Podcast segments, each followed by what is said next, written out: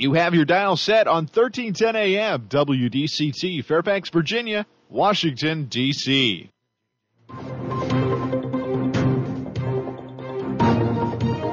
워싱턴과 미국, 그리고 세계의 흐름을 짚어보는 라디오 워싱턴의 시사 토크쇼.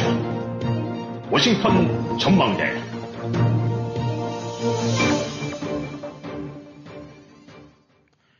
청취자 여러분 안녕하십니까. 워싱턴 전망대 3월 24일 목요일이죠. 시작하겠습니다. 오늘은 러시아가 우크라이나를 침공한 지 한 달째가 되는 날입니다. 벌써 한 달, 얼마 되지 않은 것 같은데 한 달이 흘렀습니다. 개전 4주가 지난 우크라이나 사태, 아직까지 해결점을 찾을지 아니면은 밀리고 있는 러시아가 화학무기나 핵무기 사용 등으로 확전으로 번질 가능이 참 어렵습니다. 저희의 생각보다는 아, 지금 푸틴과 러시아 또 서방 세계의 생각은 어떤지 매우 궁금합니다. 그리고 한국에서는 대통령 당선인과 현 권력 청와대 간에 곳곳에서 파열음이 일고 있습니다. 선거는 끝났지만 대결과 갈등 갈수록 번져가는 양상입니다. 오늘 워싱턴 전망대 우크라이나 전쟁 네, 한 달 됐습니다. 진단해 보겠습니다. 오늘도 김영일 해설위원 함께 하십니다. 안녕하셨습니까? 네, 안녕하십니까. 네. 어, 순식간에 지나갔어요. 뭐 러시아가 3일이면 뭐, 뭐 끝을 내겠다 이렇게 참 호언장담을 했는데 벌써 러시아가 침공한 지 한 달이 됐습니다. 네. 현재 상황서부터 좀 알아보겠습니다. 어떻습니까?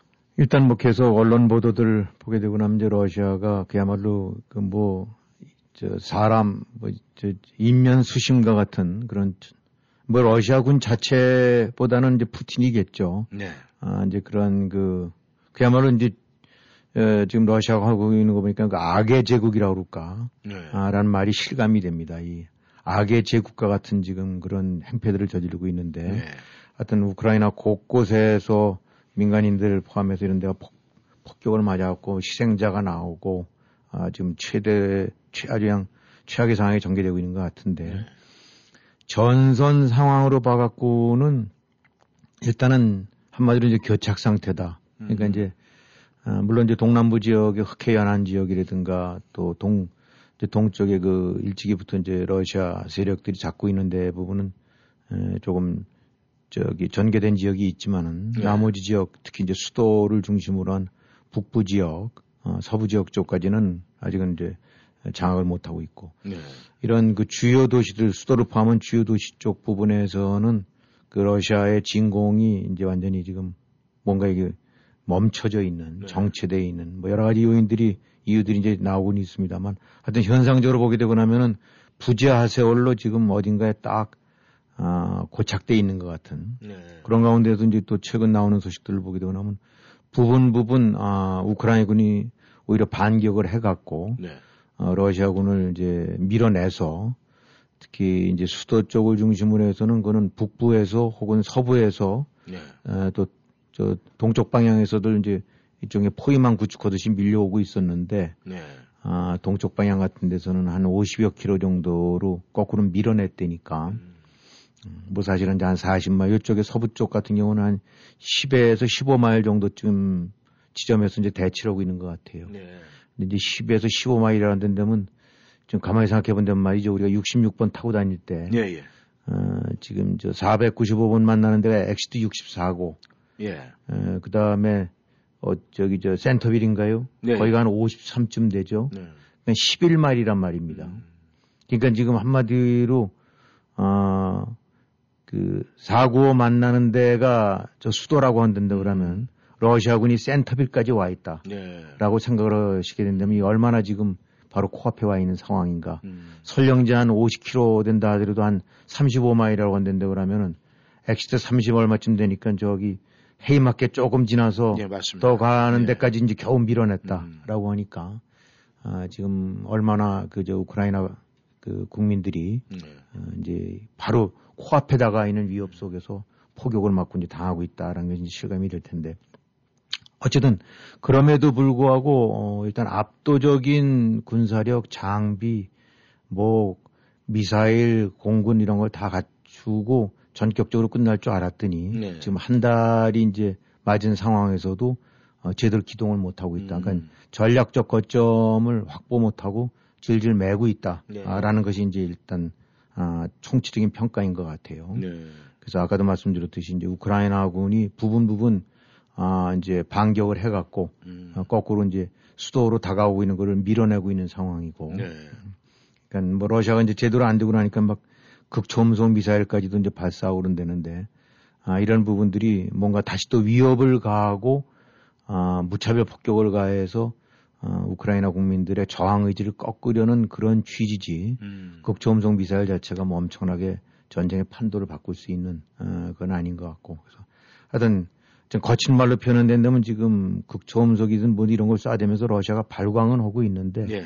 전반적으로 전선에서는 어, 당초의 계획대로 진공이나 진전을 못하고 꼭 발이 묶여서 곳곳에서 지금 얻어맞고 네. 당하고 있는 상황이다. 음. 아, 그러니까 이뭐 군사력이나 이런 데서 차이가 있으니까 지금 우크라이나가 이긴다는 얘기는 당연히 안 되긴 음. 하겠지만은 상대적으로 비교했을 때 러시아가 결코 지금 제압을 못하고 있고 음. 어, 그런 측면으로 봐서는 승 이기지 못하고 있는 전쟁 음. 말로 뒤집으면 되면 결국 이제 우크라이나가 이기고 있다고 봐야 되겠죠. 네. 어, 국소적으로는 지금 그런 상황이라고 어, 우리가 얘기를 할 수 있을 것 같아요. 네. 이 러시아가 오판한 뭐 오판한 것도 있지만은 이 서방 세계에서도 사실은 러시아가 호언장담은 그 3일 안에 끝낸다 이거에 굉장히 이 공감을 하고 그랬었죠. 그렇게 네. 인정을 했던 것 같은데 지금 이제 한 달이 지나가면서 이 러시아가 지금 밀리고 있다. 뭐 코앞에 두고 지금 키예프, 키우 같은 경우에서 지금 아, 외래 외곽으로 쫓겨나가고 있다 이러는 것은 지금 러시아가 뭐 확실하게 뭔가가 지금 아, 밀리고 있다 이게 정확하게 나오는 얘기인데 군사 전문가들은 이런 문제를 지금 어떻게 평가하고 있습니까? 네, 일단은 워낙 뭐 기초 체력이라고 해야 될까 이제 러시아의 병력, 무기, 장비나 이런 것이 압도적이기 때문에 네. 이뭐 섣부르게 판단할 수 없지만은 아까도 말씀드렸던 대로 일단 러시아가 뭔가 꼬이고 오히려 어, 수세 내지 그러니까 공세라는 거에서 제대로 기능을 이제 역 못하고 있다는 거는 틀림없는 사실 같아요. 예. 어, 일단 뭐 여러 가지 이제 확정 안 된 그 근거래나 이런 부분에서 확정 안 된 것들이 있긴 합니다만 나오는 얘기로 봐서 우선은 그 러시아군 사망자 수만 보더라도 네. 지금 최소 7천 명에서 만 명, 우크라이나 쪽에서 얘기하는 건한 1만 5천 명 정도. 네. 그다음에 부상자랑 포로까지 합친다면 어쨌든 그래서 병력이 그 소실된 상태를 본다고 하면 3만 명에서 4만 명까지 이제 추정들이 나오는데 네. 한 3만 명까지 보수적으로 잡더라도 이건 한 15만 명이 투입돼서 3만 명이라면 한20% 정도가 결단 났다는 얘기거든요. 예. 어, 그 다음에 지금 추정되는 피해들, 그것도 뭐 이제 주장들이기 때문에 약간씩 차이는 있을 수 있습니다만은 음. 전차가 한 400대, 네. 장갑차가 한 1200대, 음. 아, 전투기를 포함해서 공군기 같은 경우가 이제 러시아 쪽 피해입니다. 예, 예. 아, 110여 기, 그 다음에 뭐 포레든가 야포레든 이런 거 다수, 네. 어, 뭐 하여튼 해갖고 러시아가 몇십 년 사이에 이제 뭐 곳곳에서 지역적인 전투는 했겠습니다만은 러시아군이 이렇게 단기간 내에 인명사상의 물적 피해를 입은 전례가 없다. 음. 아, 그러니까 이 투입 전력의 최소한 30% 이상이 지금 이른바 거덜이 났다. 음. 아, 라는 식의 평가를 받고 있는 거니까 인명피해가 일단은 막대한 거는 틀림이 없는 것 같아요. 네. 그 다음에 이제 이 무엇보다도 더 이제 러시아로서는 뼈 아픈 것이 될 수 있는 것이 이 한마디로 지금 보니까 러시아 막강하고 무시무시한 아, 세계 최강의 지상군 병력, 지상군 전투력, 예. 특히 포병, 기갑 이런 데 측면에서는 뭐 수적으로 질적으로 타의 추종을 불허할 정도의 그 군사력으로 평가를 받았는데 예. 이번에 하는 것들 보니까 이게 완전히 당나라 군대 아니냐. 음. 그냥 오합지졸 이런 평가를 받아갖고 전문가들이 하는 얘기는 폴란 아니죠 우크라이나군이 잘하지만은 네. 그것도 참 놀라울 정도지만은 저렇게 아, 헤맬 줄은 몰랐다. 음. 아, 러시아가 네. 이런 얘기하는데 여러 가지 요인들을 지적하는데 이제 몇 가지를 설명을 드린다면 우선 좀 지휘부가 없는 것 같다.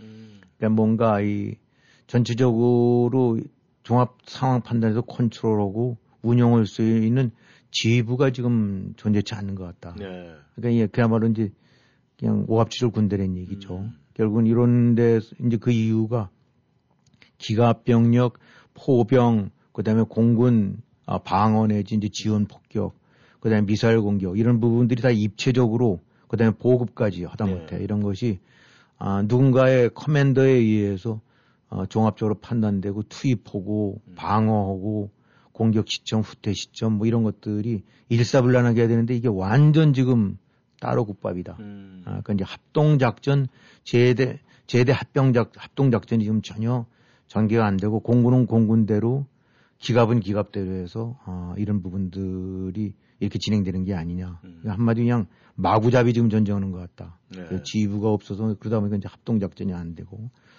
그 다음에 이제 부차적인 얘기입니다만은 지금 장성급들이 대여섯 명 이렇게 죽고 이랬다는데 이게 뭐 우리도 알다시피 이 아무리 전쟁이라 하더라도 대부분 장성급 지휘부는 토, 뭐 저기 벙커 같은 데서 지휘하는 그렇죠. 거 아닙니까? 근데 왜 이렇게 현장에 한 20여 명 가까이 그 우크라이나에 이제 저 장성급이 이렇게 갔대는데 네. 대여섯 명이니까 거의 4분의 1 이상이 이제 죽었는데 음. 어, 물론 이제 러시아 쪽에서는 다 컨펌한 건 아닙니다만 예, 예. 이 결국은 뭔가 이 종합적인 컨트롤 타워가 없다 보니까 음. 각각의 이 저 개별 이 따로 국밥식으로 놀면서 음. 또 사기나 이런 부분들에서 제대로 진격이 안 되고 그러니까 그러다 보려면 뭐 한마디로 권총 들고 지휘관이 먼저 나서는 식의 예. 하다못해 이런 양상까지 벌어지면서 어, 이런 그 장성급 그 피, 이제 피살이 네. 되게 한- 되는 게 아니냐. 그러니까 이 얘기는 장성이 죽어서 문제가 아니라 군대가 지금 개판이 아니냐. 음. 아, 그거의 반증이다라는 얘기가 될 수도 있고. 뭐 거론되는 거 보면 이제 통신망 같은 경우, 통신수단 같은 경우도 그야말로 형편없는 수준인가 봐요. 예. 아, 뭐 당연히 침투 부대 간, 공격 부대 간에는 본부까지 포함해 갖고 그 서로 이제 그 감청이라든가 네. 도청되는 걸 막기 위해서 그런 형태의 그 통신을 주고받으면서 작전을 짜야 되는데 예. 이게 뭐 안 돼 갖고 교신이 제대로 안 되고 그러다 보니까 셀폰을 쓰기도 하고 음. 감청에 노출되는 그 워키토키 같은 네. 초보적인 걸 음. 쓰다 보니까 그냥 이쪽 그 방어군 입장에서는 뚜루루 꿰고 있는 예. 그러니까 가장 기본적인 그 인프라가 지금 안 돼 있는 것 같다. 음. 그다음에 이제 제공권 부분도 러시아가 공군력이 뭐 10배 이상으로 평가를 받아갖고 예. 전쟁만 났단다면 초토화를 시킬 줄 알았더니 음. 여전히 지금 제공권 확보가 안 돼갖고 그 우크라이나 상공으로 들어오는 부분들이 아주 미약하고 음. 저공 비행했다가는 미사일에 당하고 음. 어 그러니까 지금 미사일 공격도 벨라루스라든가 이 러시아 쪽에서 맴돌면서 쏘고 도망가지 예. 아, 실제로 이제 어쨌든 우크라이나군이 소수긴 하지만은 여전히 위에서 상공에서 버티고 있는 부분이 음. 있다. 이렇게 됐는데 그럼 지원 사격이라든가 이런 것들 부분들이 전혀 안 되기 때문에 음. 아니면 미약하기 때문에 지상군 공격에 있어서 큰 장애가 오는 음. 거죠. 이 특히 이제 공격 헬기들 같은 경우가 지상군을 뒤에서 방어해주고 미리 그 저 정지 작업해 주는 데 있는데 예. 공격 헬기든 뭐든 저공으로 나는 전투기든 미사일들에 당하니까 예. 아, 탱크만 당하는 것이 그것도 아니게 음. 그런 큰 차, 차질이 있는 것 같고 또 지금 말씀드렸던 이제 탱크 미사일 이런 것들이 일종의 이제 비대칭 전력인데 예, 예. 이런 것들이 아, 탄탄하게 갖춰지고 보급이 되면서 음. 아, 정례 이제 과거 전차를 밀고 가는 식의 아, 이런 부분들 전략이 많이 이번에 그 손상이 된 게 아니냐. 예. 그러니까 이제 우크라이나 입장으로 봐갖고는 맞설 만한 기갑 능력은 없을지 모르긴 하지만 방어 능력은 갖추고 음. 있는 거죠. 곳곳에서 이제 이 소, 아주 소규모의 단위 부대로 뭐 네. 다섯 명짜리가 될 수도 있고 여덟 명짜리가 될 수도 있고 미사일 한 두 개 들고 곳곳에서 흩어져 있다가 대여섯 발씩 쏴대고 도망가면은 그냥 오는 탱크들이 푸석푸석 주지 않는 꼴이 되니까 음. 진군이 안 되고 그래서 이런 비대칭 전력이 도저히 이제 러시아가 예상치 못했던 예. 그런 이제 어떤 큰 쪽, 저, 방어 무기가 음. 되고 있는 거고 이다 보니까 뭐 40마일 어쩌고 쭉 늘어섰던 것들이 뱀이 중간중간에 토막이 끊어지듯이 음. 그냥 곳곳에서 당하면서 웅크리고만 있는 상태. 음. 그 다음에 여기에 이제 이 보급망이 형편없는 수준으로 되니까 예. 지금 우크라이나 쪽에서 얘기하는 건 이제 2, 3일밖에 못 버틴다. 음. 전체적인 이제 침공군들이 예. 식량, 탄약, 뭐 연료 다 부족이니까 도저히 견디지 못하고 그러니까 탱크 놔두고 도망가고 음. 이런 상태가 벌어지는 것이 보급망이 늘어지면서 아주 완전히 지금 그 러시아가 전체가 망가지는 예. 어, 그래서 이렇게 되고 나면 설령 키우 뭐 키예프를 점령을 한다 하더라도 예. 어, 그 자체에서 다시 러시아군이 고립될 수 있는 음. 뭐 이런 상황이 되고 나니까 이 전쟁의 로지스틱스가 완전히 망가져 있다. 예. 그 다음에 이제 사기 뭐 당연히 사기들이 떨어질 수밖에 없겠죠. 음. 초기에도 그랬지만 어떤 식으로 끌려왔는지도 모르고 네. 그러다 보니까 가- 최근 들어온 소식 보니까 아, 이 한꺼번에 뭐 2, 300명씩 단체 항복도 하고 음. 또 심지어는 아, 자꾸 탈영병들이 늘어나고 나니까 탈영병 처치조가 투입이 돼 갖고 네. 거꾸로 이제 도망쳐 오는 분들을 러시아의 그 뭐 이런 들이 쏴 죽인다는 얘기도 음. 있고 일부 병사들 같은 경우는 부상을 안 당하면 개죽음 당할 것 같으니까 다리 같은 데를 스스로 자해를 하는 음. 뭐 이런 케이스도 있다는 것이 이런 것들이 이제 그 우크라이나 군들의 감청을 통해서 예, 예. 아 이제 러시아군 교신하는 내용을 음. 들어가면서 이런 것들이 파악이되나 봐요. 네. 이뭐 이게 한마디로 숫자는 많고 장비는 많은 것 같긴 하지만 완전히 그야말로 이제 당나라 군대가 돼버린 거죠. 그 다음에 이 무엇보다도 이제 가장 큰 그 또 기여를 하는 것 중에 하나가 이 정보력. 음. 그러니까 미국을 비롯한 나토 군들이 뭐 위성, 감청, 기타 뭐 이 저 드론 이런 걸 통해서 네. 러시아 군들의 움직임을 낱낱이 꿰갖고 그걸 고스란히 우크라이나 쪽에 전해주면서 음. 타격 지점을 알려주니까 음. 러시아군 입장으로 봐서는 그야말로 눈뜬 장님처럼 음. 다 하는 꼴이 될 수밖에 네. 없는 그러니까 이런 것들이 조합이 돼갖고 어 그 막강 러시아군이 지금 그 종이 호랑이 내지 음. 그냥 꼭 뭐 플라스틱 고음처럼 지금 어 사실은 헤매고 있다. 네. 그러니까 이제 여기서 어떤 측면으로 봐서는 이것이 바람직한 걸 수도 있는데 또 한편으로는 이제 러시아가 이렇게 당하고 사면 초과에 몰렸을 때 에, 차후에 이제 어떤 상황이 전개될지 음. 이런 부분들이 좀 굉장히 걱정이 될 수 있는 상황이 되는 거죠. 네. 워싱턴 전망대 오늘은 우크라이나 사태가 지금 이제 한 달째 접어들었습니다. 그 상황에 대해서 세세히 알아보고 있습니다. 전하는 말씀 듣고 다시 돌아오겠습니다.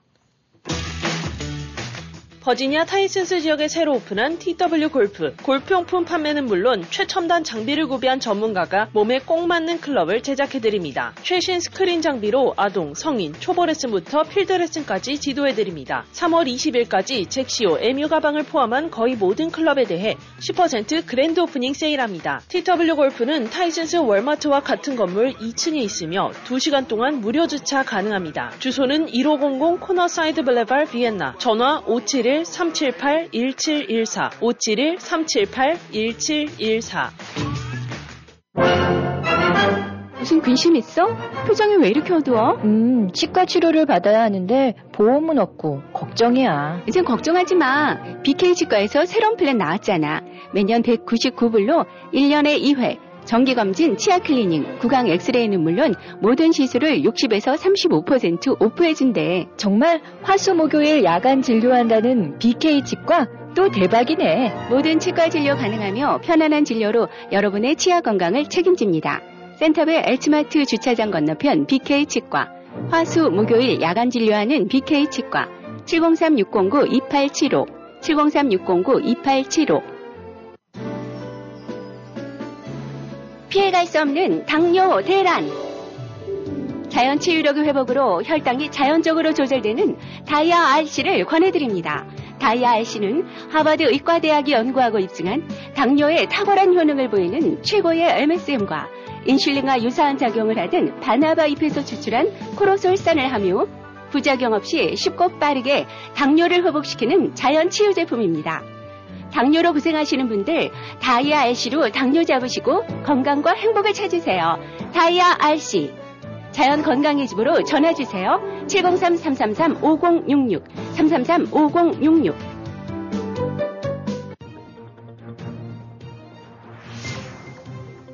여러분은 지금 라디오 워싱턴 그리고 미주경제 신문 대표인 김용일 해설위원과 라디오 워싱턴 콘텐츠 본부장 이구순이 진행하는 워싱턴 전망대를 함께하고 있습니다.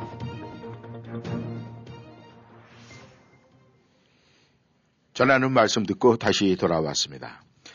김 의원님께서 그 제공권, 뭐 영공 이런 말씀을 하셨는데 이 공군요. 네. 이뭐 이런 표현이 적절한지 모르겠습니다만은 이 구간이 명관이다 이런 얘기가 나오고 있는데 지금 러시아 공군은 최신의 공군기들이에요. 근데 이제 우크라이나 공군기는 그러니까 쉽게 해서 러시아의 재래식 무기인데 그렇죠. 지금 거의 동등한 입장에서 전투를 벌이고 있고 이 육군적으로 봤을 때도 탱크 같은 경우에는 지금 최신의 탱크가 이제 러시아에서 밀고 들어오고 우크라이나에서 가지고 있는 거는 구소련제 이제 러시아 옛날 모델 이제 재래식 무기인데 이러다 보니까 이게 거의 비슷한 수준으로 가고 있으니까 많은 사람들이 그렇게 얘기를 하더라고. 앞으로 이 러시아 무기 수출하기는 틀렸다.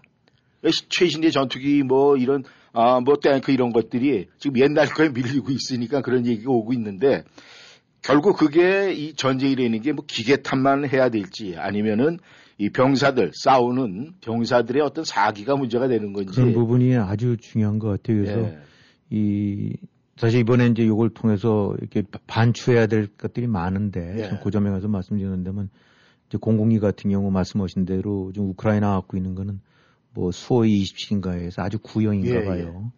예, 그다음에 이제 러시아가 갖고 있는 거는 수호이 35 이렇게 예. 해갖고 그냥 34인지 35인지에서 최신형 이런 네. 것들인데 이게 이론적으로는 아, 이 뭐 미사일 발사 능력이라든가 사정거리, 탐지 능력 이런 것들이 비교가 안 되는데 네. 그렇게 보도되는 거 보게 되고 나면은 그 수호 27을 몰고 있는 이제 우크라이나 그 조종사들이 예, 예. 아, 멀리서 떨어져서는 그야말로 당할 수가 없으니까 음, 그냥 그 기관총 쏘듯이 바로 코앞에까지 돌격을 해갖고 음, 아, 영화에서나 봤던 것 같은 육탄 저 육탄전들 예. 꼬리가 꼬리를 물고 달리는 음, 그러니까 이런 게 되고 나면 그 순간에는 전자전 뭐 사거리 이런 부분들이 의미가 음. 없이 조종술 플러스 그야말로 정신력으로 음. 하는 경우들이 되고 나니까 그래도 맞땡이 되나 보죠. 네. 음, 그러니까 어, 나중에도 그런 말씀드릴 기회가 있겠지만은 군사력과 전쟁 능력 아니면 방어력을 포함해서 예. 전쟁의 가장 큰 요인은 무엇보다도 뭐 장비고 음. 또 무기의 성능 이런 것들이긴 하겠지만은 총구도 총구지만 총구를 누가 어떻게 운영하고 다루고 있느냐 예. 아, 그런 마인드 쪽 부분도 음. 이번에 결코 그 간과해서는 안 될 거라는 거. 네. 어, 그러니까 러시아군이 압도적인 장비 갖고도 어, 적골 당하고 있는 거는 그야말로 정신력이라든가 음. 명분 이런 부분에서 이 완전히 그 그 저 밀리고 있고 음. 어, 그걸 찾지 못하는데 반면 이제 우크라이나 군들이 이제 왜 잘하느냐 음. 어, 여러 가지가 있습니다. 네. 어, 하지만 이제 그 비대칭 무기를 잘 활용하고 있는 것도 있는 것 같고 실제로 이제 크림반도가 2014년도에 이제 병합이 되고 난 다음에 아름아름 미국이랑 영국의 이런 쪽에서 교관들이 들어가고 음, 아, 굉장한 트레이닝을 시켰나 봐요. 네. 어, 그래서 그런데다가 이번에 아주 간편하고 성능 좋은 이 비대칭 무기들이 전달이 되니까 그 부분들이 충분히 방어력을 갖고 있으니까 네. 그 엄청난 러시아의 기갑 능력이 그냥 움찔하면서 당하고 있는 거고. 아, 근데 무엇보다도 좀 제일 그 저건 건 거점 뭐 지형을 잘 이용하는 것도 있긴 하지만은 어쨌든 간에 이 사기, 방금 네. 말씀드렸던 그 우크라이나가 지금 곳곳에서 뭐 이 민간인 시설, 아파트, 거주지, 병원이 당하고 해서 누가 보더라도 양 지금 한계 상황에 에, 극도의 상황이긴 하지만은 네. 그래도 우크라이나 국민들이 전 세계가 자기네들을 뒤에서 응원하고 음, 밀고 있다. 예. 아, 이런 부분들이 아마 가장 큰 이제 이렇게 버틸 수 있는 힘이 되는 게 음. 아닌가. 아, 그래서 명분과 사기 면에서 아, 지금 우크라이나가 그 골리앗을 아, 최선도 지고 있지는 않다라는 음. 이런 식에 대해서 우크라이나의 군들이 단순하게 전략적 운용을 훌륭하게 하는 것 이외에 예. 눈에 안 보이는 이런 그 응원, 음, 아, 성원, 그 다음에 지원 같은 것들이 네. 지금 우크라이나를 그래도 버티게 하는 가장 큰 힘이 되고 있는 게 아닌가. 네. 제, 잘하고 있는, 네. 예, 그렇게 얘기할 수 있겠죠. 네, 그렇다면은 김 의원님께서도 지금 우크라이나 군이 참, 아, 좀 높이 평가를 받아야 된다, 이제 이런 말씀이신데, 지금 우크라이나 군이 사실 이렇게 높이 평가를 받으면 받을수록 푸틴은 이 정신 이상이 좀 있다, 뭐 이렇게도 평가를 합니다. 그렇다면 지금 뭐 언론에서 지금 나오고 있는 얘기, 이 화학전이나 이 핵전 가능성이 있습니까? 이 당초에는 이제 이 핵이라는 건 뭐 다들 에이, 그럴 리가 있겠어라고 했는데, 예. 아, 그, 실제로 지금 뭐 화학전, 이제 화학무기 사용이라든가 네. 그런 부분 낌새라든지 그런 움직임이 있는 것 같다고 지금 바이든 대통령서부터 나토 측이 이제 지적을 하고 있고, 예. 그 다음에 핵이라는 건 엄두도 안 냈었었지만은 지금 하는 꼴 보니, 보게 되니까 푸틴이 얼로 튈지가 모르겠다. 음, 그래서 뭐 폭발력이 엄청난 것이 아니라 이제 소형 핵탄두라고 할 수 있는 전술핵 무기 같은 경우를 해갖고 네. 어, 지역적으로 어디 군대를 찍어갖고 그 이제 폭발을 시켜갖고 네. 공격을 해서 우크라이나 전체를 위협을 가할 수 있는 그런 거의 이제 미친 행위도 할 수가 있을 음. 가능성이 없지 않지 않냐. 예, 예. 이런 우려 단계로 가는 것 같아요. 음. 그러니까 지금 여러 가지로 봤을 때 사실은 푸틴은 러시아군은 하다못해 뭐 러시아 국방부 장관 그 뭐 저 쫓겨났다는 얘기도 예, 예. 있고 완전히 이제 전쟁을 개판으로 오고 있으니까 아 어쨌든 간에 지금 침공군들 들어왔는데 이게 뭐 어떻게 할 수가 없지 않습니까? 음. 이 교착 상태가 있고 이러다 보면은 뭔가를 압도를 하고 몰고 가야 되는데 그 방안으로 이제 화학무기 사용이라든가 전술핵 같은 것까지도 만지작거리는 게 아니냐. 음. 근데 이렇게 되면은 이거는 그야말로 어 지금 나토나 미군 같은 경우가 직접 현장에서 출전을 해갖고 러시아군과의 직접 교전은 안 하겠다라는 거를 좀 원칙으로 내세우고 있는데 화학무기 사용을 하거나 나아가서 전술핵 같은 거기 되거나 하면 그거는 그야말로 흔히 말하는 레드라인을 넘는 거란 말입니다. 예. 그건 좌시할 수가 없는 거죠. 음. 이렇게 되고 나면 전선이 확대가 될 수 있고 그렇기 때문에 지금 하여튼 한마디로 러시아군이 침공군으로서 오합지졸처럼 해갖고 어, 당하고 있는 거 네. 그리고 우크라이나가 잘 버티고 있는 거는 분명히 좋은 소식입니다만 네.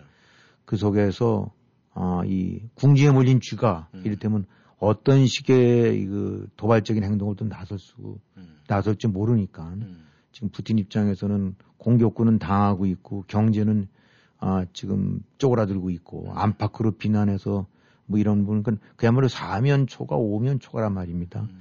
여기서 어떤 짓을 할지 모른다는 우려가 커지는 것 같아요. 네.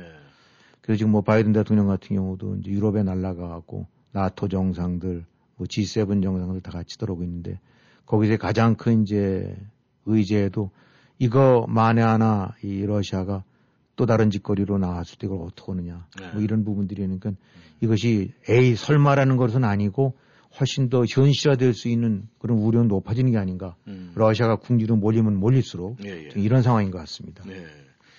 그런데 서방 세계에서의 강경파들은 만약에 핵을 사용을 했다든가 이러면은 뭐 러시아를 지구상에서 없애버릴 수도 있다 뭐 이런 이야기 왜냐하면 일대 서방 세계의 싸움이 되니까 뭐 그런 이야기도 흘러나오고 있는데 그렇게 되면 그것이 뭐 3차 대전의 시작이 되지 않나 이런 우리의 목소리도 나오고 있는데 말이죠. 앞으로 어떤 식으로 전개가 되겠습니까 그러면? 이게 참 어려운 일이죠. 그러니까 지금 미국이라든가 나토 쪽 입장으로 봐서는 분명히 이제 우크라이나라는 데서 많은 희생이랑 그 이제 피해가 나오고 있는 건 사실이지만 예. 전체 전쟁이라는 국면으로 봐갖고는 하나의 서방과 러시아의 대결 측면에서는 분명히 이제 이니셔티브를 쥐고 있고 네. 어 그야말로 어 장악을 하고 있다라고 봐도 틀림이 없는 상태인데 네. 이게 이제 어, 더 이상 더 코너에 몰릴 경우 이제 러시아 푸틴이 어떻게 나올지 모르는 그 우려 음. 이것 때문에 어, 이참 거꾸로 좀 고민이 깊어진다고 봐야 될 것 같습니다. 네. 그래서 이제 여러 가지 입장들이 나오는 거죠. 이 기회에 푸틴한테 어떤 형식이든 그 탈출구를 줘갖고 네. 종교를 짓는 그런 모양새를 만들어주는 것이 더 큰 피해를 막는 게 아니냐라는 얘기도 나올 수가 있고, 네. 즉 지금 도관에 든 쥐로 하여금 약간의 퇴로를 열어줘서 지금 어떻게든 형태로도 세이빙 페이스를 안 하게 되고 나면은 이제 미친 짓을 할지 모르니까 음. 또 그런 얘기도 있고 이제 영국 총리 같은 경우 하는 것이 이 기회에 푸틴과 같은 종류의 인간에 관해서는 본때를 보여줘서 아예 싹을 없애버려야 된다. 네. 반드시 아주 그냥 그 괴멸을 시켜갖고 네. 제2, 제3의 푸틴이 나올 수 있는 그런 여지를 없애야 된다라는 얘기도 있고 다 타당성이 있는 거라고 할수 네. 있겠죠. 그래서 지금 유럽 쪽에서 저- 하는 것도 어, 이 확전에 대해서 너무 부담 그 먼저 선을 그어갖고 네네. 아 절대 미군은 안 들어간다. 아 전투기는 안 띄운다 이런 식으로 하니까 러시아가 마음껏 지금 적어오는 게 아니냐. 음. 아 그래서 예, 그런 부분을 걷어내고 항상 가능성을 두자. 음. 즉그 강공으로 나가자라는 얘기도 있고 네. 그랬다가는 진짜 3차 대전 난다라는 것들도 있고 그러니까 음. 이건 참 해답은 쉽지 않은 것 같아요. 네. 아, 어떤 스탠스를 취할지가 참 고민스러운 일인 건 틀림이 없는 것 같고 네. 지금 러시아 입장으로 다시 본된다고 그러면은 지금 뭐 십몇만 명에서 2, 3만 명 결단이 났다면 예, 산술적으로 한 2, 30%가 아니라 그 자체가 이제 망가졌다라고들 얘기들 하더라고요. 네. 군사 전략가들 얘기는 그 원래 전투력의 10% 정도가 상실되고 나면은 교체를 해주든지 어떤 식으로든지 음. 저걸 해야지 그거는 제대로 된 대응이 아니다. 음. 아, 이제 전략이 아니다라고 하는데 지금 십몇만 명 모으는 것도 뭐 몇 개월간 걸렸고 예. 그 과정에서 이제 위성이라든가 이런 탐지를 통해서 미국이 다 파악을 해갖고 전쟁 위협을 계속 알렸지 않습니까? 예. 그 식으로 러시아 입장에서는 지금 십몇만 명이 가서 완전히 거짓골이 돼 있는 거라면은 음. 저걸 빼내고 증강을 시켜야 되는데 예, 지금 그럴 여력이 없고 음. 어, 보급이라든가 탄약이라든가 이런 부분들도 고스란히 노출이 되는 거고 음. 그렇다고 후퇴 허전이 이거는 러시아군도 죽고 푸틴도 죽고 음. 음, 여러 가지 측면으로 봐서는 사실은 답이 없는 상태 같아요. 예.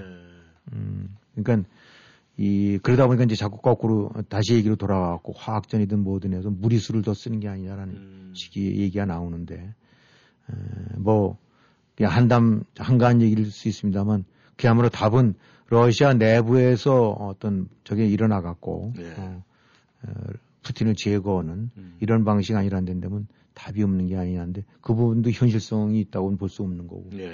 그래서 전체적으로 본다고 그러면 어떻게 전개가 될지가 어, 설마 설마하다 우크라이나를 침공했듯이 음. 설마 설마하다 아, 그 이상으로 확전될 여지도 배제할 수가 없는 상태다 음. 그러니까 어, 러시아가 당하고 있는 것만큼은 그건 참 그 고소한 얘기라고 할 수도 있지만은 예. 그것만이 능사는 아닌 상황으로 지금 또 어, 그런 요소도 많지 않나 네. 그러니까 좀 걱정할 일이 많은 것 같습니다. 네. 아무튼 이 전쟁은 지금 현재 진행형입니다. 그렇다면은 이 우크라이나의 이 전쟁이 지금 한 달이 돼 갔는데 이 의미를 좀 이 짚어본다면은 어떤 의미를 짚어보겠습니까? 네, 뭐 많은 사람들이 얘기했듯이 이제 속전속결로 끝날 줄 알았더니 이게 전혀 양상이 좀 달라지는 거 어, 이런 부분들을 본다면 이 결국은 전쟁이라는 거는 군사력 하드웨어 네. 총이라든가 무기 같은 싸움 같지만은 어떻게 보면 그 국가를 지키고자 하는 어떤 그런 마음가짐, 가치, 네. 어, 민주라는 자유라는 이런 것들 부분들이 눈에 안 보이게 힘이 돼서 버틸 수 있는 것이니까 전쟁이 꼭 무기만의 싸움은 아니고 정신력이라든가 자세가 아, 참, 그 엄청나게 작용을 한다. 네. 예전에 뭐 총칼 들고, 아니 칼 들고 싸울 때만 되는 줄 알았더니 그게 아니라 엄청난 에, 위력의 무사, 저 미사일이라든가 이런 것이 아, 오가는 이런 전, 저 상황 속에서도 음. 정신력이라는 건 아, 또 다른 가치를 지니고 있는 것 같다라는 걸 보여주는 것도 같고 네. 예, 무엇보다도 이제 국제 정치 측면에서 본다고 하면 러시아 같은 경우는 오랫동안 그래도 이 유럽이라는 거는 또 하나의 그 이제 일종의 그 저기 견제 세력으로 네. 미국에 대한 견제로 해서 아, 그 사이에 이제 틈을 내 갖고 친러라는 세력을 만들고 그래서 그 유럽 쪽에서는 또 이제 러시아의 입김이 크니까 네. 그래서 그 남들 공을 들여왔다고 해야 되겠죠. 예, 그런 부분들이 이번 전쟁을 해서 이제 완전히 러시아 입장에서는 망가졌고, 그러니까 한 30년 공 들여온 소비에트가 무너진 지 이래 한 30년 공 들였던 것이 이제 다 까먹고, 음. 완전히 러시아는 이제 악의 제국으로서, 어, 이제 이 남게 됐다. 전쟁 결과에 관계없이, 네. 이제 처우에 어떤, 그동안에 하는 행태만으로도 러시아는 이제 완전히 국제사회에서 그 퇴출될 수밖에 없는 이제 그런 존재가 돼버렸다. 음. 어, 이런 거로 봐야 되겠고. 이번 전쟁을 통해서 이제 유럽이 일종의 재무장, 그동안에 이제 미국의 어떤 보호 아래서, 어, 그, 저, 그런 면에서 이제 좀 무의도식한 점도 예, 있었죠. 예. 음. 특히 독일이라든가 이런 데 같은 경우는 공짜 안보를 해왔었는데, 독일, 이탈리아 이런 데들, 프랑스 같은 데들에서 어정쩡하게 양쪽을 이제 곁다리 비슷하게 했던 이런 음. 분위기들이 많이 바뀌어갖고 어, 미국 주축으로 한 이제 서방 동맹과 어, 러시아, 중국과 같은 그런 그 전제주의, 전체주의 체제 예. 이런 그 연합 간의 일종의 이제 그, 그 전선이 형성돼 갖고 진영이 그래서 유럽이 재무장되고 독일이 어, 변모될 수밖에 없고 서구 동맹과 아, 이런 전체주의 동맹 간의 하여튼 또 다른 그 신냉전이라고 해야 될까 예. 이렇게 된 그런 국제 정치에 큰 변화가 있다고 볼 수 있겠고 예. 중국 같은 경우는 초기에는 이리저리 그 미국이랑 러시아 쪽에 이제 대결 통해서 그 어부지를 얻으려고 네. 이렇게 해서 했었대라는데 시간이 지나면서 이제 러시아가 망가가 되고 어, 서방 동맹이 결속이 굳어지면서 어정쩡해져 갖고 어, 결국은 이제 속내만 보여주고 음. 어, 중국도 어떤 존재고 어떤 나라인지 어떤 인간들인지를 보여주는 이런 부분들이니까 우크라이나는 한 작은 나라 뭐 국토는 큽니다만 예. 역대 이제 2차 대전과 같은 큰 전쟁이 아닌 국지전이 끊임없이 이어왔었었는데 예. 이번에 우크라이나 전쟁은 어떻게 보면 단순하게 유럽의 동구 쪽에 한 나라가 당하고 있는 것이 아니라 음. 이번 우크라이나 전 한 달간 짧은 기간이지만 음. 요걸 계기로 어, 어떤 그 세계의 판도 좁게는 유럽의 판도 음. 국제 정치 측면 도덕 질서 국 아, 민주 자유 뭐 이런 하여튼 여러 가지 어, 그 가치와 전력 이런 것들이 다 같이 이번에 부각이 되면서 네. 그 제2차 대전에는 큰 모멘텀 이후 또다시 한번 세계의 정세라든가 음. 그 어떤 그 판세를 변화시킬 수 있는 네. 그런 중요한 전환점이 되는 게 아닌가. 음. 아, 그래서 아직 끝나지 않은 전쟁입니다만 지금까지의 결과만 보더라도 우크라이나 전쟁은 아, 이제 차후 역사가들이 음. 하나의 큰 전환점이 될 만한 그런 아, 그런 계기가 됐었다라고 평가될 수 있을 것 같아요. 네. 아, 워싱턴 전망대. 네. 여러분께서는 오늘 우크라이나 이 전쟁, 이 상태를 보면서 세계적인 흐름 짚어봤습니다. 전하는 말씀 듣고 시선을 대한민국으로 돌려보겠습니다. 30년 이상의 노련한 법무 경험, 제프만 피터슨 변호사, 상법 사기, 채권 채무, 교통사고, 상해, 노동법, 정부 토지 수용 등 법률 문제 전반에 걸쳐 의뢰인의 자산과 명예를 최우선으로 지켜드립니다. 한인 이민자들의 비즈니스를 이해하는 유능한 변호사, 믿음과 성실로 고객 만족을 최우선으로 하는 챕만 피터슨 법률그룹은 성실하게 일하시는 한인 커뮤니티와 함께합니다. 버지니아 DC, 메릴랜드 법정 최고 변호사, 제프만 피터슨 법률그룹. 한국어 상담은 제니스 장 변호사 를 찾아주세요. 변호사 직통 571-459-2506, 사무실 571-459-2512. 와우! 특별한 세일 상품이 가득한 애난데일 K마켓. 일주일 내내 100불 이상 구매 시 배추가 박스에 9불 99, 한국무가 박스에 9불 99. 단 박스 제품, 쌀, 도매 제품 구매에 대한 금액은 포함되지 않습니다. 이번 주 달콤한 제주무가 입고돼 절찬리 판매 중입니다. 싱싱한 고등어가 파운드에 1불 99, 알배기 참조기가 파운드에 3불 99, 소뼈 사태가 파운드에 2불 99, 양념돼지 삼겹살이 파운드에 4불 99, 빙그레 바나나 우유 6팩이 5불 99. 에란데 K마켓에서 행복한 쇼핑 즐기세요. Challenge to succeed. Columbia College. 성공적인 정착을 위해 본교를 선택한 것을 50여 개국 초기 이민자들이 크게 만족해 합니다. 치기공과 미용과 요리과 등 8개의 학위 과정과 특별히 직업 영어, 온라인 직업 영어 과정은 소득에 따라 연방 학자금이 100%까지 무상으로 제공됩니다. 당신의 선택이 평생을 보장합니다. Columbia College. Call 703-206-0508. 703-206-0508.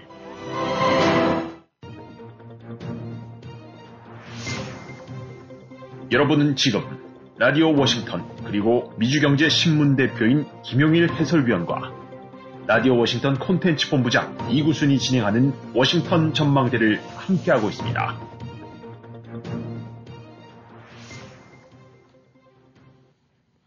네, 여러분께서는 워싱턴 전망대에 함께하고 계십니다. 대한민국으로 들어가 보겠습니다.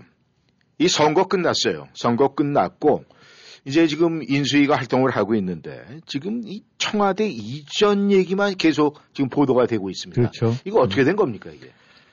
그야말로 지금 모든 정치 이슈가 그냥 블랙홀처럼 쭉 그로 빨려 들어가고 있죠. 네. 어, 이제 새로 출발할 정부가 어떤 준비, 어떤 정책 같은 거로 이제 이렇게 준비 내지 해나가겠다는 이런 구체안이 나오기 뭐 그런 거는 뒤로 좀 다 저, 저 잠겨버리고 네.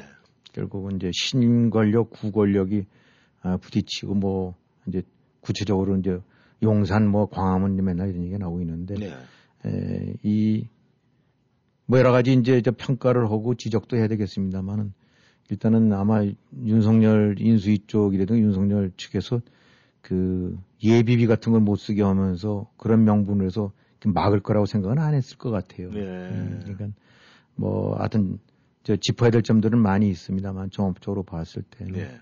이 문재인 정권이 참 비겁하고 졸렬한 수로 음. 해서 발목을 잡고 있는 어, 그렇게 해서 이슈화 시켜가면서 다른 정치적인 노림수를 갖고 좀 이렇게 해가는 게 아닌가. 네. 아, 외형으로는 무슨 안보 어쩌고 우는 하는데 어, 지난 시간에도 말씀드렸습니다만 안보래면 안 쳐도 끝낼 자격이 없는 음. 그런 패거리들이 이제 갖다 대고 그런 걸 해갖고 요거 자체를 최대한 대로 그 갈등 이슈로 만들어서 또 다른 정치적인 목적으로 사용하고자 하는 네. 이런 부분들이 아닌가 생각이 드네요. 네.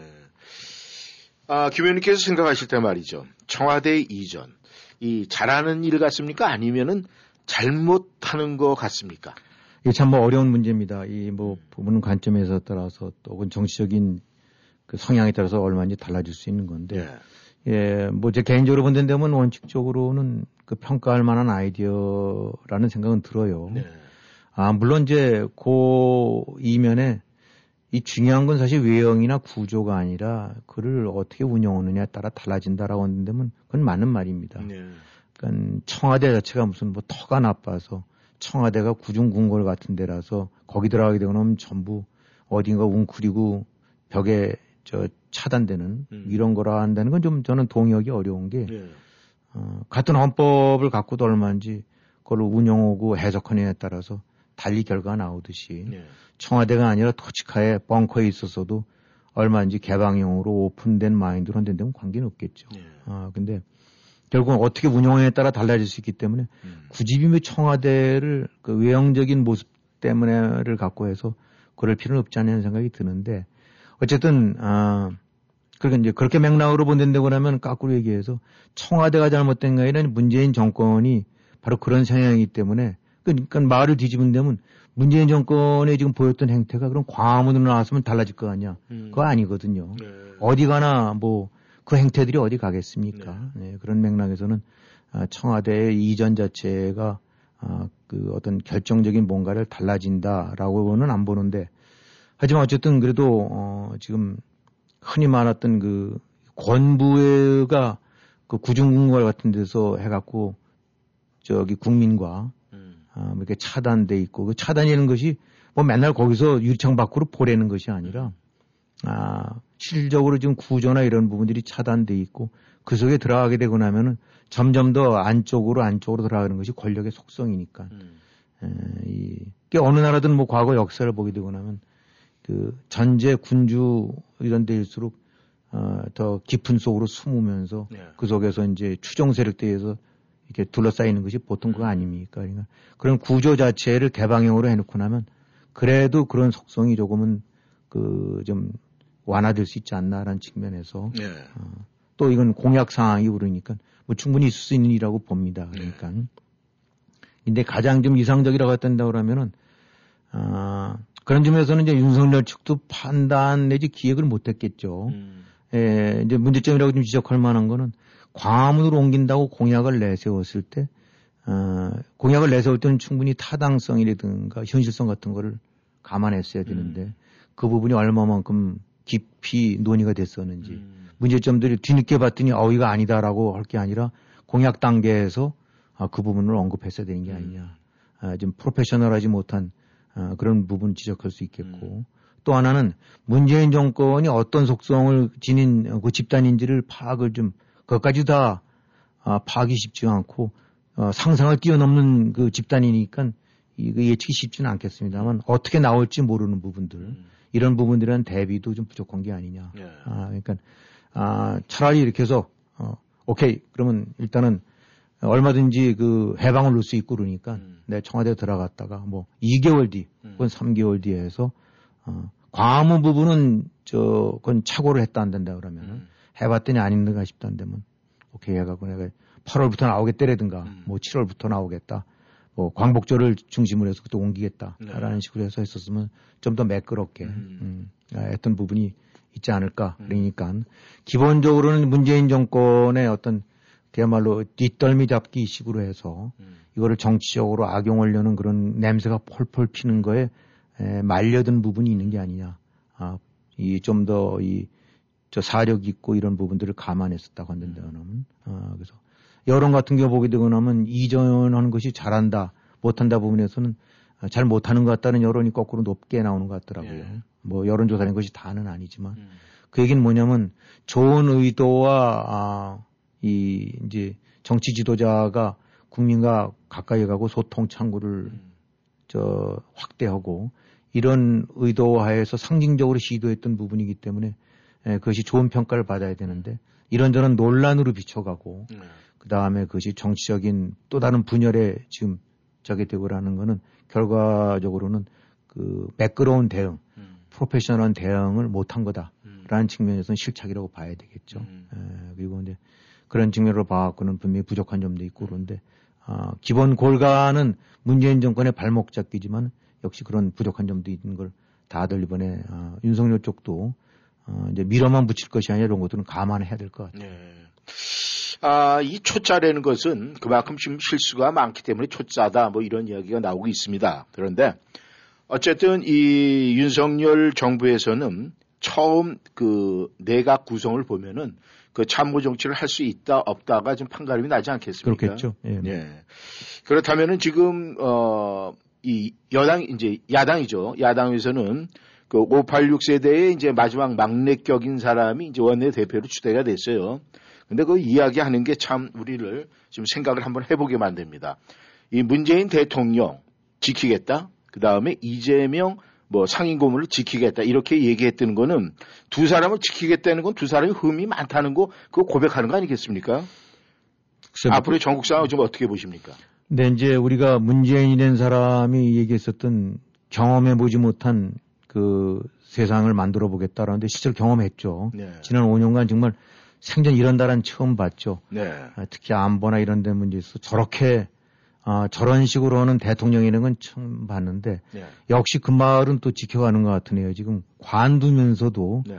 과거 정권에서 어느 정권이든 그래도 볼 수 없었던 그런 초유의 상황을 맡고 있는 것 같아요. 음. 어, 퇴임 대통령이라는 퇴임 정권이라는 것이 좀 어떤 대응을 하고 있는지.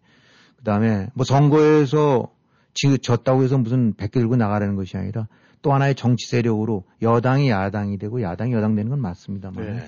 지금 하다못해 이 뭐 공약사항 이행 내지 관저 이런 부분 두고 그다음에 아 지금 또 하나 이제 우려할 부분들은 그 여당이 다수 의석을 가지고 있는데 네. 거기서 지금 얼마 안 남은 정권 얼마 안 남은 몇십 일밖에 한 달여밖에 안 남은 상태에서 아 이 검찰 수사권 완전히 박탈 네. 그 다음에 언론법 같은 경우 개정 네. 이런 걸 해서 아, 현 정권이 그 명맥을 유지하고 있는 동안에 이런 그, 그 황당한 일들을 또 추진하고 저지르겠다라고 음. 하는 거 보니까 문재인 정권도 그렇고 그 홍위병이라고 할 수 있는 그 지금의 여당 네. 아 이런들이 그야말로 어 여전히 비록 선거에는 간발의 차이로 졌지만은 어, 그런 류의 행태라든지 그런 기조를 계속 유지해서 또 다른 아, 아, 갈등과 분열의 시대로 계속 나가겠다. 음. 아, 올바르지 못한 이런 이제 수적 우위로 이번에 한번 심판을 받았음에도 불구하고 네. 그 메시지는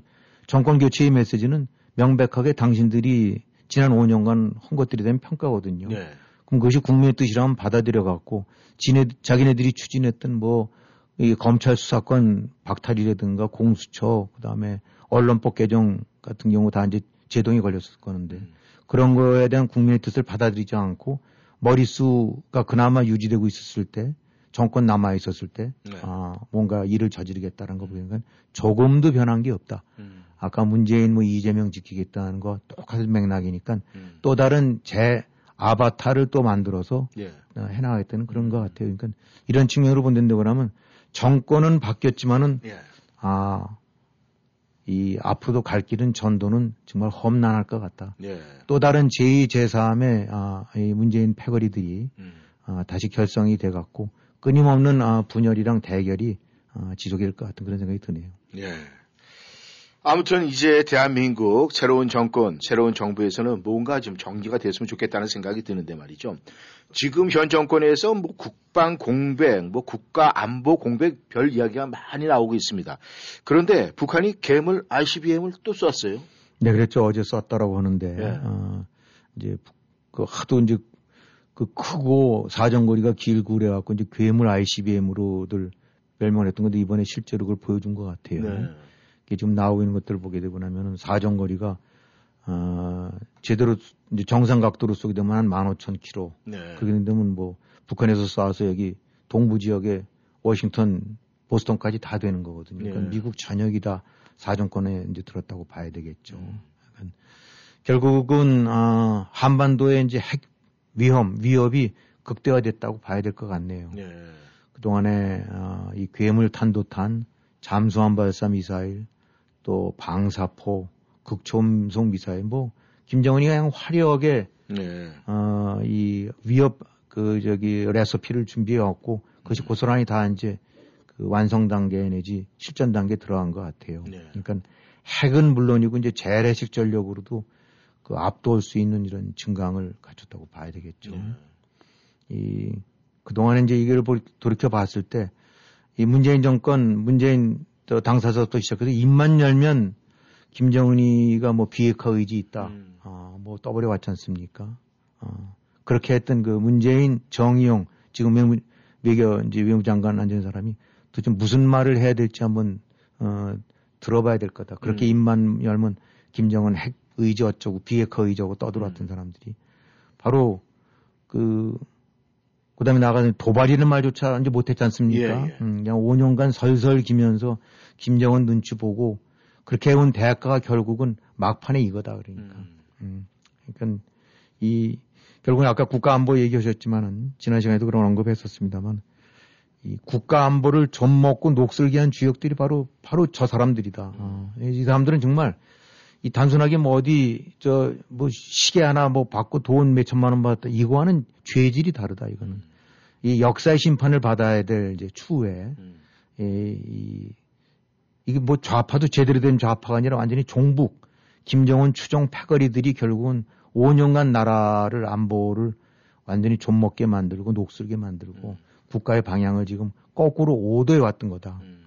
근데 뭐 이제 와서 뭐 보니까 저 ICBM 했다니까 무슨 안보 저거 열고 규탄한다. 네. 거기도 도발이라는 말은 없더라고요. 음. 도발이라는 말은 쓰지 말라고 그러니까 아직도 못 쓰는 것 같아요. 네, 그렇습니까? 아마 썼다가는 자기도 창피한지 음. 뭐 규탄하고 운운하고 어쩌고 예, 하면서 이 사실 그다음에 또 뭐 저 그 민주당의 뭐 대표라는 사람이 국방부만 아니면 청사 옮기는 거 다 아 뭐 동의하겠다. 음. 이참뭐 속아 웃을 일 얘기했었지만 가증스러운 일이죠. 그렇죠. 이 딴 사람들은 몰라도 문재인 민주당 이런데 이 패거리들은 국가 안보라는 얘기는 꺼내면 안 되거든요. 예. 지난 5년 동안 어떻게 나라를 말아먹어 왔는데 이제 뒤늦게 이 또 보니까 또 한국군이 뭐 도발 대응해서 지대한 미사일 등 몇 개 발사했다 그러더라고요. 예. 쇼도 그런 이 아마 문재인 쇼를 고스란히 봤던 건지 무슨 짓을 해와도 이제까지 뭐 북한 합의 위반 아니다. 뭘 쏴도 그냥 꿈먹은 벙어리고 뭐 뻔히 그 저기 탄도미사일인지 알면서도 무슨 발사 미상체 미상의 발사체에서 묘한 말 만들어 갖고 그 얼른 얘기 못하고 재원 분석 중이다 어쩌고 이렇게 했던 음. 이런 군이 어 웬일로 몇 발을 또 쏴대요. 어, 이 이게 아마 뭐 이렇게 하는 거에서 무슨 업무 보고도 인수위 쪽에다가 이 저 ICBM 쏘게 되고 나면 한미 저 그 합동 훈련 같은 거로 해서 대응을 하겠다라고 하는데 이게 바로 그 동안에 수십 번 수- 수백 번 지적해 왔던 북한의 도발에 대해서 어떻게 대응을 해야 되느냐. 음. 맞대응을 해갖고 그 이상으로 제압을 할 수 있는 강경 대응을 해야지 북한 합의 위반 아니다. 미상 발사체다. 뭐 뒷전으로 밀려서 밀려서 한마디 말도 못하고 이게 바로 또 군 아닙니까? 음.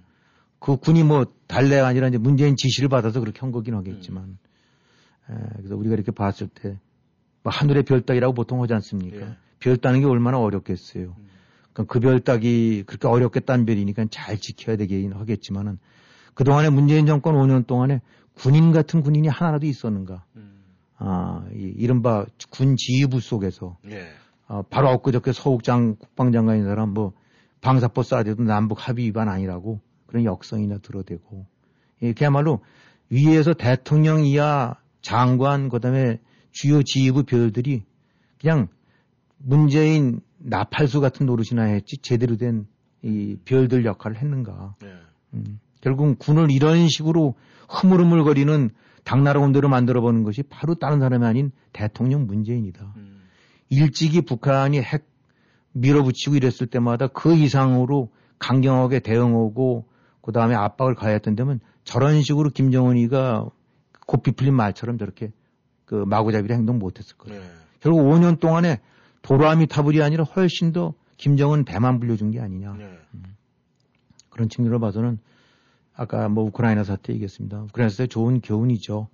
아, 우크라이나가 물론 지금 최종적인 이제 이 그 과정에 이르기까지는 변론을 하고 일단 네. 전쟁이라는 걸 나고 난 당하고 난 다음에 지금 대응하는 것도 이 여러 나라들도 좋은 평가를 받고 있는데 어, 뭐 그런 생각이 드네요. 이 문재인 저 그동안에 틈만 나면 어떡한지 그 속된 말로 건수 잡아서 바깥에 나갔던 것 같은데 네. 별일 없이도 이 뭐 이제 더 이상 앞으로 어디 나갈 계획이 있는지는 모르겠어요. 네.